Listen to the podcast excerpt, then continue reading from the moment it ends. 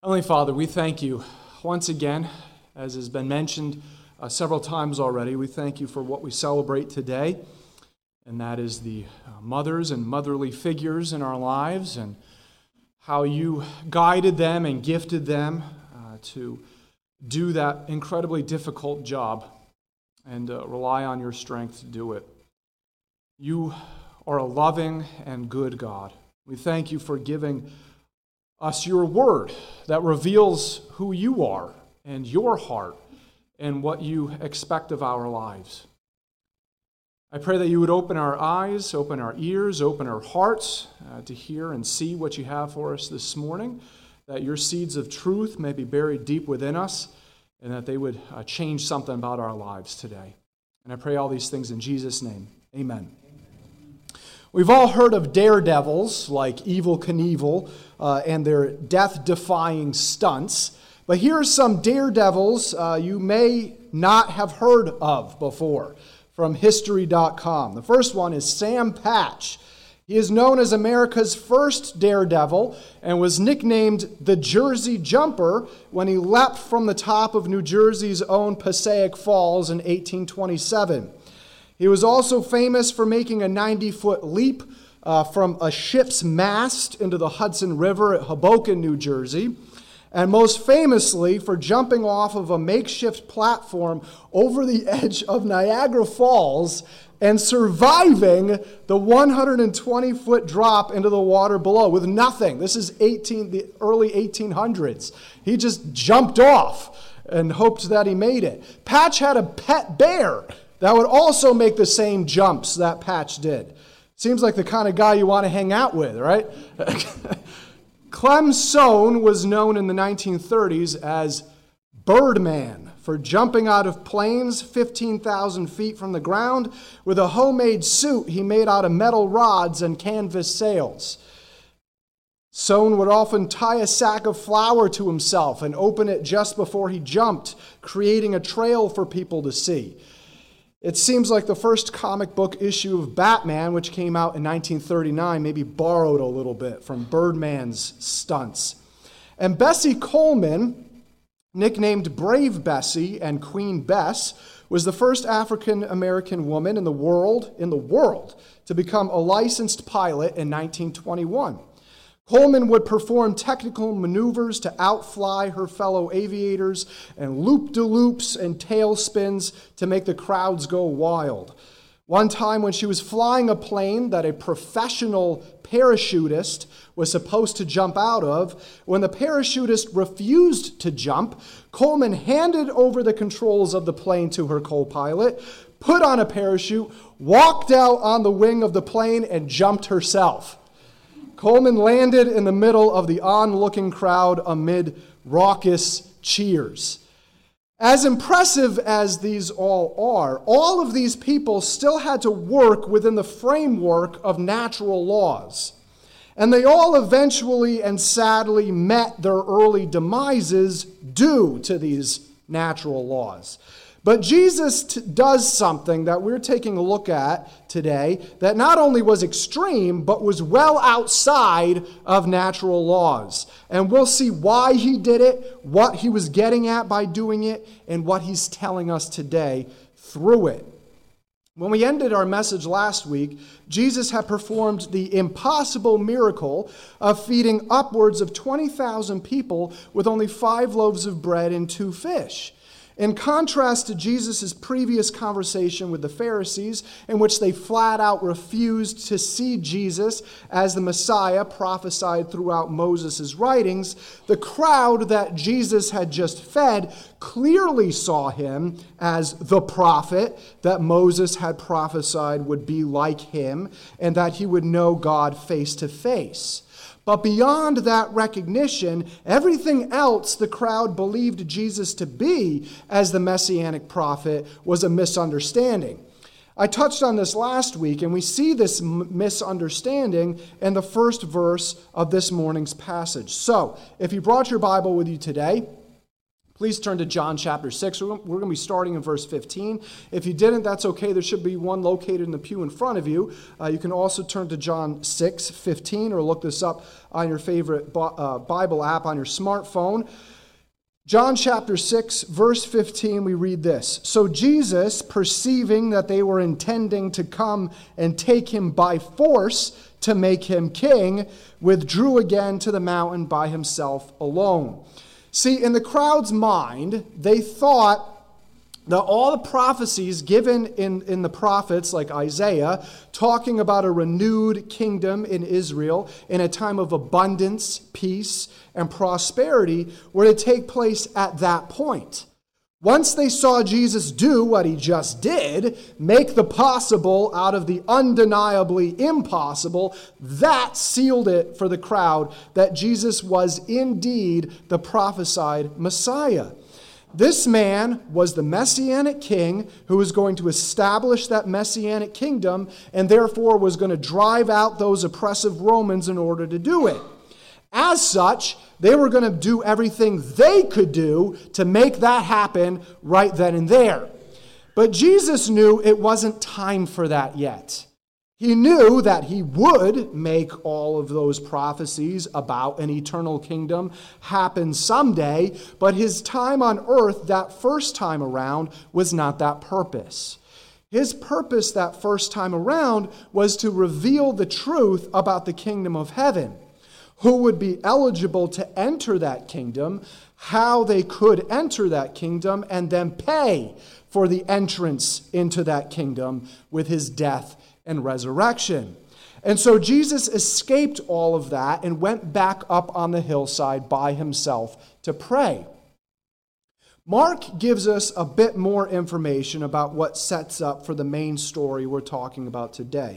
And we read Mark's account of this, and we read immediately after this, Jesus insisted that his disciples get back into the boat and head across the lake to Bethsaida while he sent the people home.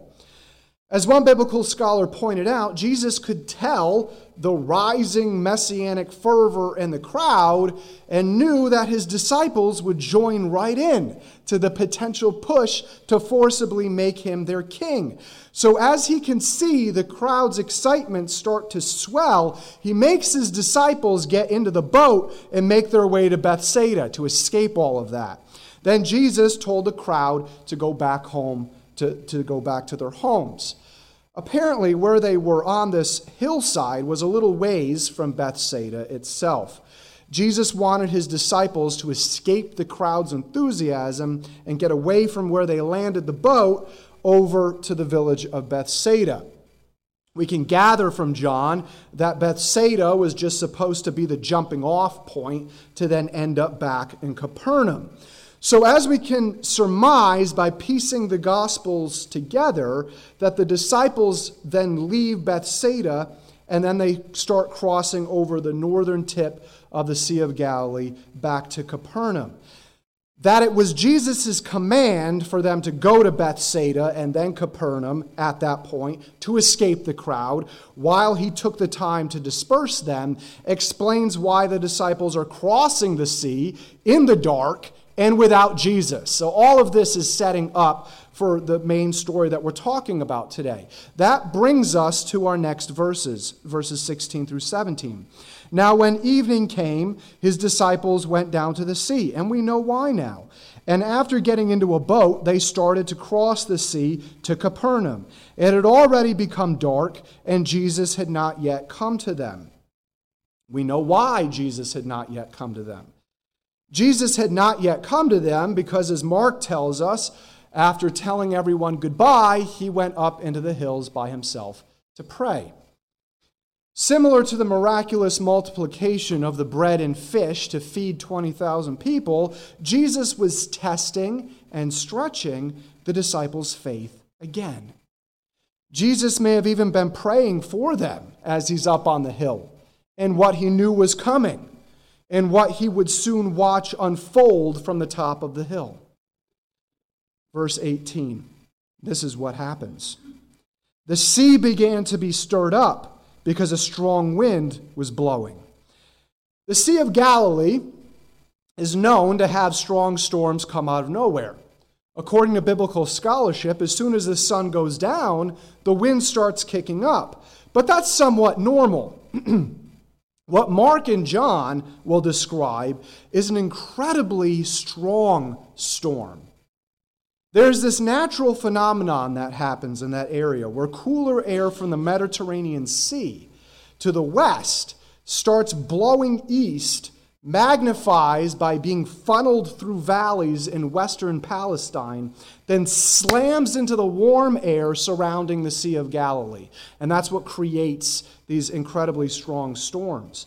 At some point later that evening, the disciples start making their way across the northern tip of the Sea of Galilee when all of a sudden one of these massive windstorms comes out of nowhere. The waves are crashing against the boat and the crushing wind is unrelenting.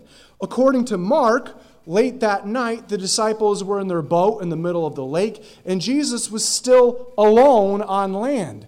He saw that they were in serious trouble, rowing hard and struggling against the wind and the waves.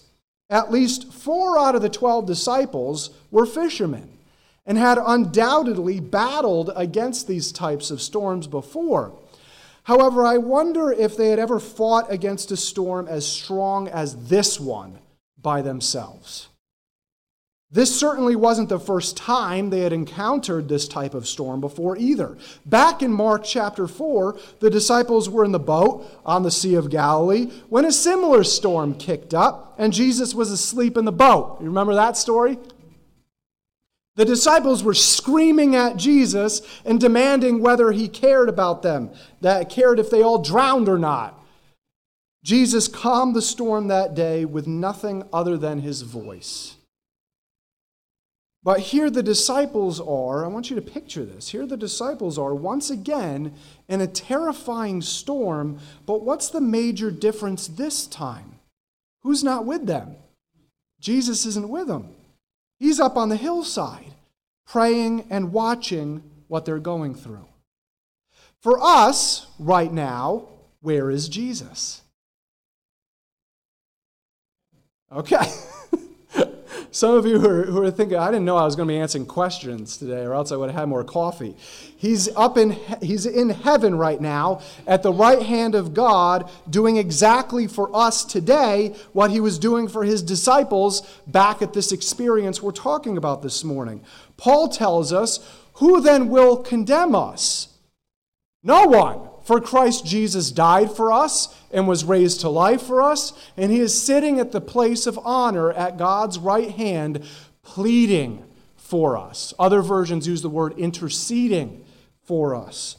Day and night, right now, while watching us go through the raging storms of life, Jesus is talking to God the Father on our behalf, interceding for us pleading for his mercy to be upon us, and working with him to work miracles, bring safety and protection, pour out healing, and give unexplainable provision. Not only do we know that Jesus is doing that right now for us, but we know that right now, uh, but we know he's doing it having lived a human life, having suffered pain, exhaustion, hunger, thirst, and homelessness understanding human thoughts and feelings, dealing with human temptations, and knowing full well human circumstances. The writer of Hebrews tells us this this high priest of ours understands our weaknesses, for he faced all the same testings we do, yet he did not sin. So, what, what does that mean for us? Let us come boldly to the throne of our gracious God. There we will receive his mercy and we will find grace to help us when we need it most. That is a promise. And it's because Jesus is interceding for us right now and knows everything that we're going through. We have been given so much spiritual treasure as God's children. If you have Jesus, you have everything you could possibly desire or need spiritually. And you don't need to go looking for it anywhere else. In New Ageism, Buddhism, attracting good energy using crystals, casting spells, or becoming one with nature or the universe. Not only do we have the third person of the Trinity, God Himself, literally indwelling us and making a home within us, empowering us, reminding us we are children of God, and filling us with God's peace, love, hope, and joy, but we also have Jesus, the second person of the Trinity, pleading with God the Father to act in mercy towards us according to His plan. So, just as Jesus is doing right now during our raging storms, Jesus was watching and pleading with his Father for his disciples as he sees their struggles and their very real danger in the middle of this raging storm. He can see that there is real danger that they could die from this as a result. They have been rowing for hours and are at the point of exhaustion. They don't know when this storm will end or if it will be the end of their lives. But Jesus knows when this storm will end. It will end when He commands it to end, and not a second sooner. Mark tells us that at this point it's three o'clock in the morning. Where did we leave the disciples? In the evening when the sun first went down. Now it's three o'clock in the morning. Like I said, the disciples have been rowing for hours. And John tells us that they've managed to row the equivalent of three or four miles over the course of these several hours, battling against the crushing wind and crashing waves, have been blown adrift by that wind and those waves, and they've, they've ended up in the middle of the lake. It's at that point, at three in the morning, while the disciples are exhausted in the middle of the sea and having no clue what they're going to do to save themselves, that something extreme happens. And as we opened our time with, something that's completely outside of the laws of nature. Verse 19. Then, when they had rowed about three or four miles, they, see, they saw Jesus walking on the sea and drawing near to the boat, and they were frightened. I'm sure the disciples had been frightened by the storm, but I even wonder if they'd given up at this point. Now, their fear has been renewed by seeing this ghostly figure walking towards them on top of the waves. Mark tells us that they thought Jesus was a ghost, for that was the only possibility they could think of to explain what they were watching happening right before their very eyes. The Jewish rabbis didn't teach the existence of ghosts, and neither would the New Testament. Both taught that the soul was separated from the body at the point of death with the souls of both the righteous and wicked being separated from their bodies and going to separate places until the resurrection of those bodies. But the belief in ghosts back then was much like it is today a popular cultural belief that doesn't find any evidence in the Bible. As an aside, I'm going to go down a little bit of a rabbit trail here. For us as believers in Jesus today, we shouldn't have anything to do with ghosts, people who hunt for ghosts, or people who claim they can speak to the dead. Like I already mentioned, the Bible teaches that when people die, their souls immediately go to one of two places either heaven or a place of torture called hell or Hades. There's no such thing as purgatory, no such thing as limbo, and no in between. That's a belief based on misunderstanding and misinterpretation of a writing that's not even considered a part of the official Word of God. So, I know what some of you are thinking. What are the apparitions that people see, catch on camera, or communicate with? Well, it's really very simple. Whose entire purpose and goal is to get people so distracted by other spiritual things like ghosts, other worldly beings, paganism, spells, or the occult, so that they're not even thinking about the gospel of Jesus, let alone seeking after it. Whose entire purpose is that? Satan. And a myriad of fallen angels that do his bidding. So, what actually are what people claim to be ghosts? Demons in disguise. That's why we are to stay as far away from any of that as possible. But just as it's a popular cultural belief today, the disciples thought that what was walking towards them was, in fact, a ghost. That thought makes them even more terrified. They're thinking now, great, not only does it look like we're going to die because of this storm, but now we're going to be tortured by this ghost walking towards us right before we do die by this storm. What in the world is even happening to us right now? Hashtag I can't even. Talk about compounding terror upon terror and the threat of impending death. Mark tells us that Jesus intended on passing by the disciples. Now, why in the world would that have been Jesus' intention? Knowing everything that the disciples were going through and seeing the terror on their faces, that seems pretty cruel, doesn't it? As one biblical scholar noted, Jesus was going to pass by the disciples in order to give yet another evidence of his deity not to be cruel towards them, to give another evidence of his deity. Why is this? There are several instances in the Old Testament when God was said to pass by different individuals when he was said to appear to them. That Hebrew word was translated into the same Greek word in Mark for pass by when Jewish scholarship translated the Hebrew scriptures into the Greek language, also known as the Septuagint, about a couple of hundred years before the birth of Jesus.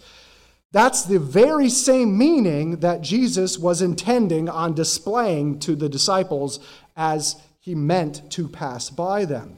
But John tells us that Jesus accomplishes that same intention with another action instead. Instead of showing it, Jesus says it. Here's what I mean.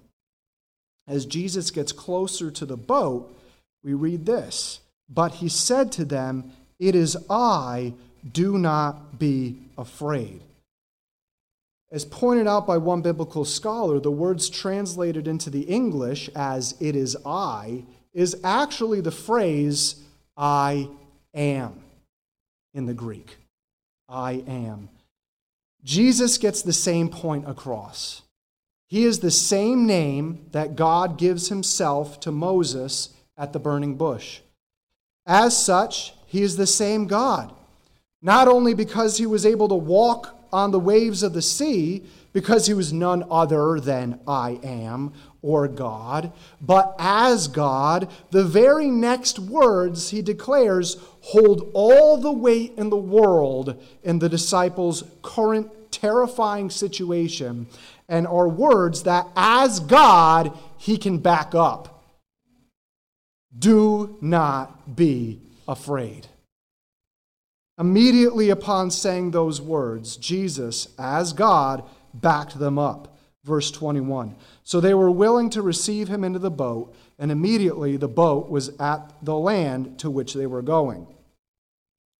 The disciples recognized Jesus right away as soon as they heard him say these words and let him into the boat. Jesus didn't need to get in the boat, he could have just kept walking on the water all the way to Capernaum.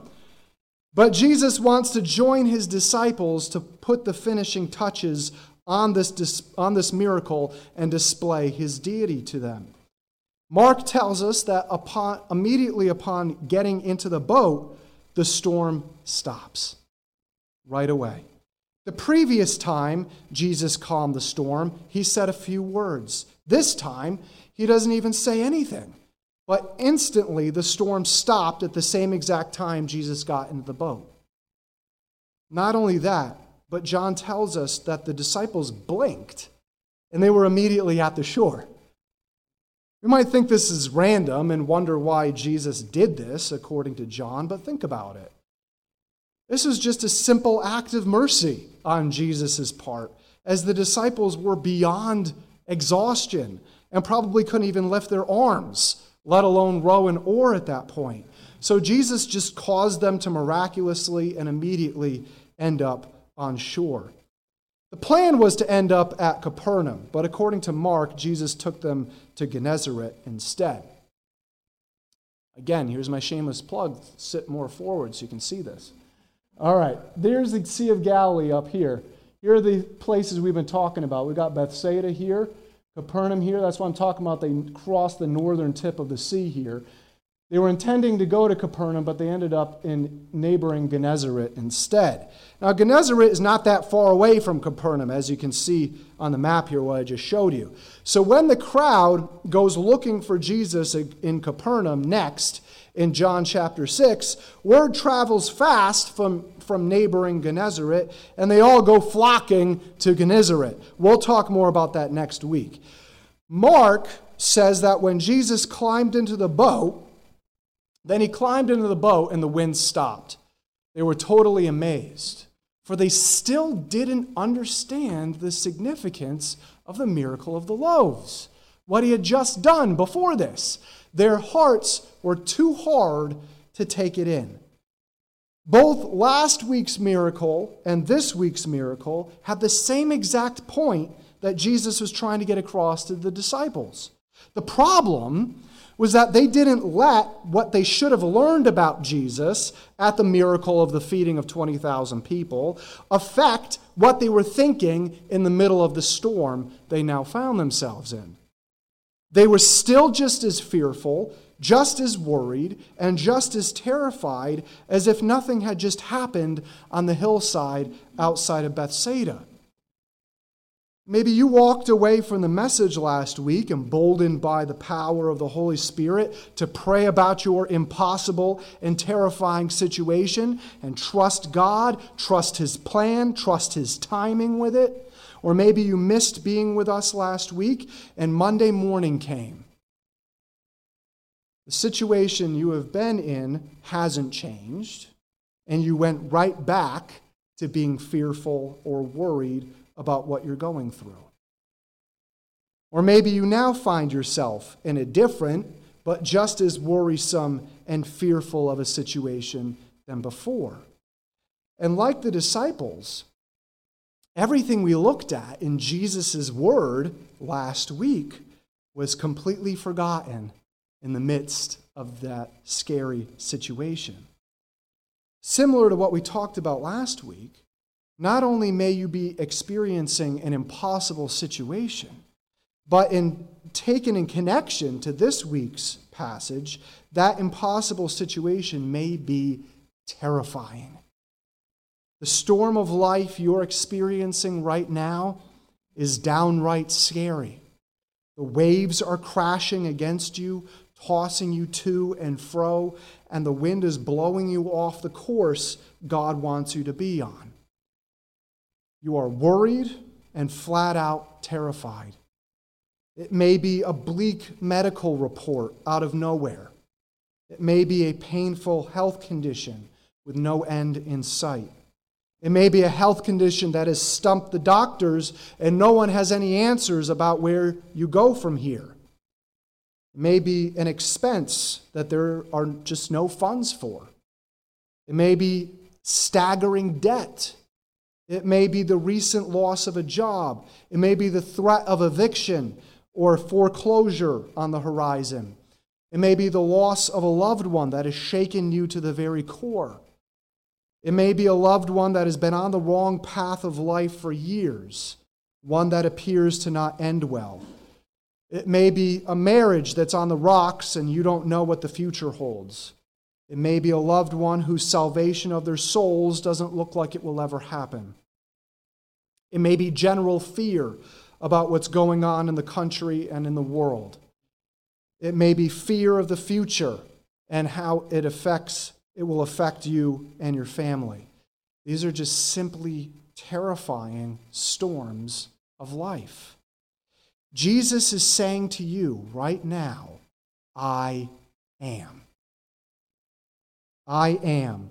Do not be afraid. Don't forget what we talked about last week. And don't forget what we're talking about right now, like the disciples did.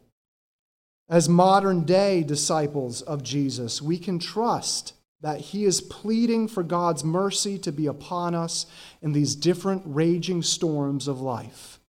And we can trust that Jesus is teaching us something through these storms, just as Jesus was, once again, testing the faith of his disciples in the midst of the storm they were dealing with. And when Jesus is done teaching us what he wants to teach us in that storm, and has grown our faith to the level he wanted to grow our faith in that storm, and has increased our trust in God that much more in that storm, he will bring it to an end. Ultimately, what storm we're battling right now, we can rest assured that at the end of all of it, whatever storm is at the end of our lives, Jesus will instantly stop it when he calls us home. So, really, it doesn't matter what the storm is, how big the storm is, or how terrifying the storm is. Our heart and mindset must always be the same. Do not be afraid. We are children of God. And whatever happens to us in life, He has a purpose for. We are children of God. And like we talked about last week, nothing that happens to us in life is, is for our harm. But Paul says in Romans 8 Everything that happens to us in life is for our spiritual growth, spiritual maturity, and therefore our good. God wrote everything that He would allow to happen in our lives when He would intercede and when He would choose not to intercede in His book for our lives before He even uttered the words, Let there be light. And God is good. God loves us beyond description. So we can trust Him and we can trust His plan for our good. Take Jesus' words with you into the rest of your life. Never forget them. But hold them at the forefront of your mind, no matter what the storm of life is. I am. Do not be afraid.